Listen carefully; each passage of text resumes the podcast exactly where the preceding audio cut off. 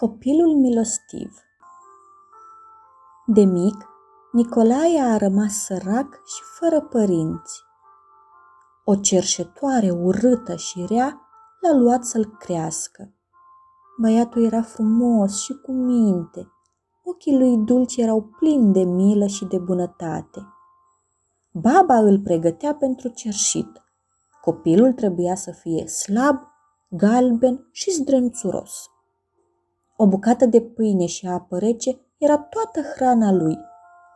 Singurul prieten și tovarăș era cățelul, Grivei. Amândoi împărțeau orice îmbucătură, rogojina de așternut și țolul de învelit. În seara din ajunul Crăciunului, Nicolae a fost trimis cu colinda.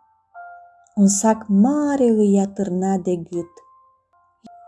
Era ger și copilul era îmbrăcat și încălțat numai în zdrențe. Până la miezul nopții, copilul aduna covrigi, mere, nuci și gologani.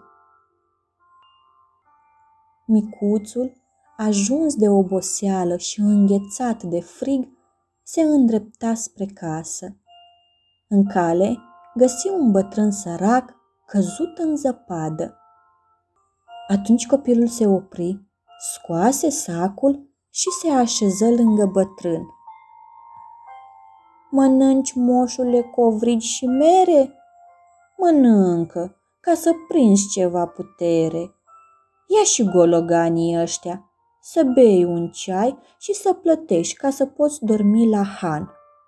Eu îl am pe grivei, am țol și rogojină, dar dumneata vei muri aici, în zăpadă. Și tot îndemnând pe bătrân și tot gândind astfel, îi se păru mai cald și un somn dulce îl cuprinse. În somn îl vede pe moșul înviorat, frumos, cu părul alb, barba lungă, mulțumit și vesel. Dorm, ticălosule!" strigă cerșetoarea. Băiatul se ridică, sacul a târnat greu de gât. E plin oare cu zăpadă? Repede îl duse baba în casă și găsi în el cozonaci, mere, bomboane și un pumn mare de bani de aur și argint. Baba nu îl mai bătu atunci pe băiețel. Iar în ziua de Crăciun, un boier voinic și bogat intră în casa cerșetoarei și luă copilul.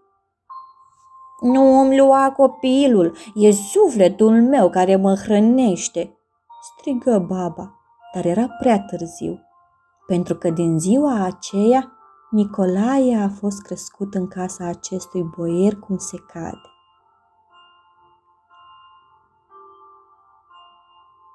Sfârșit.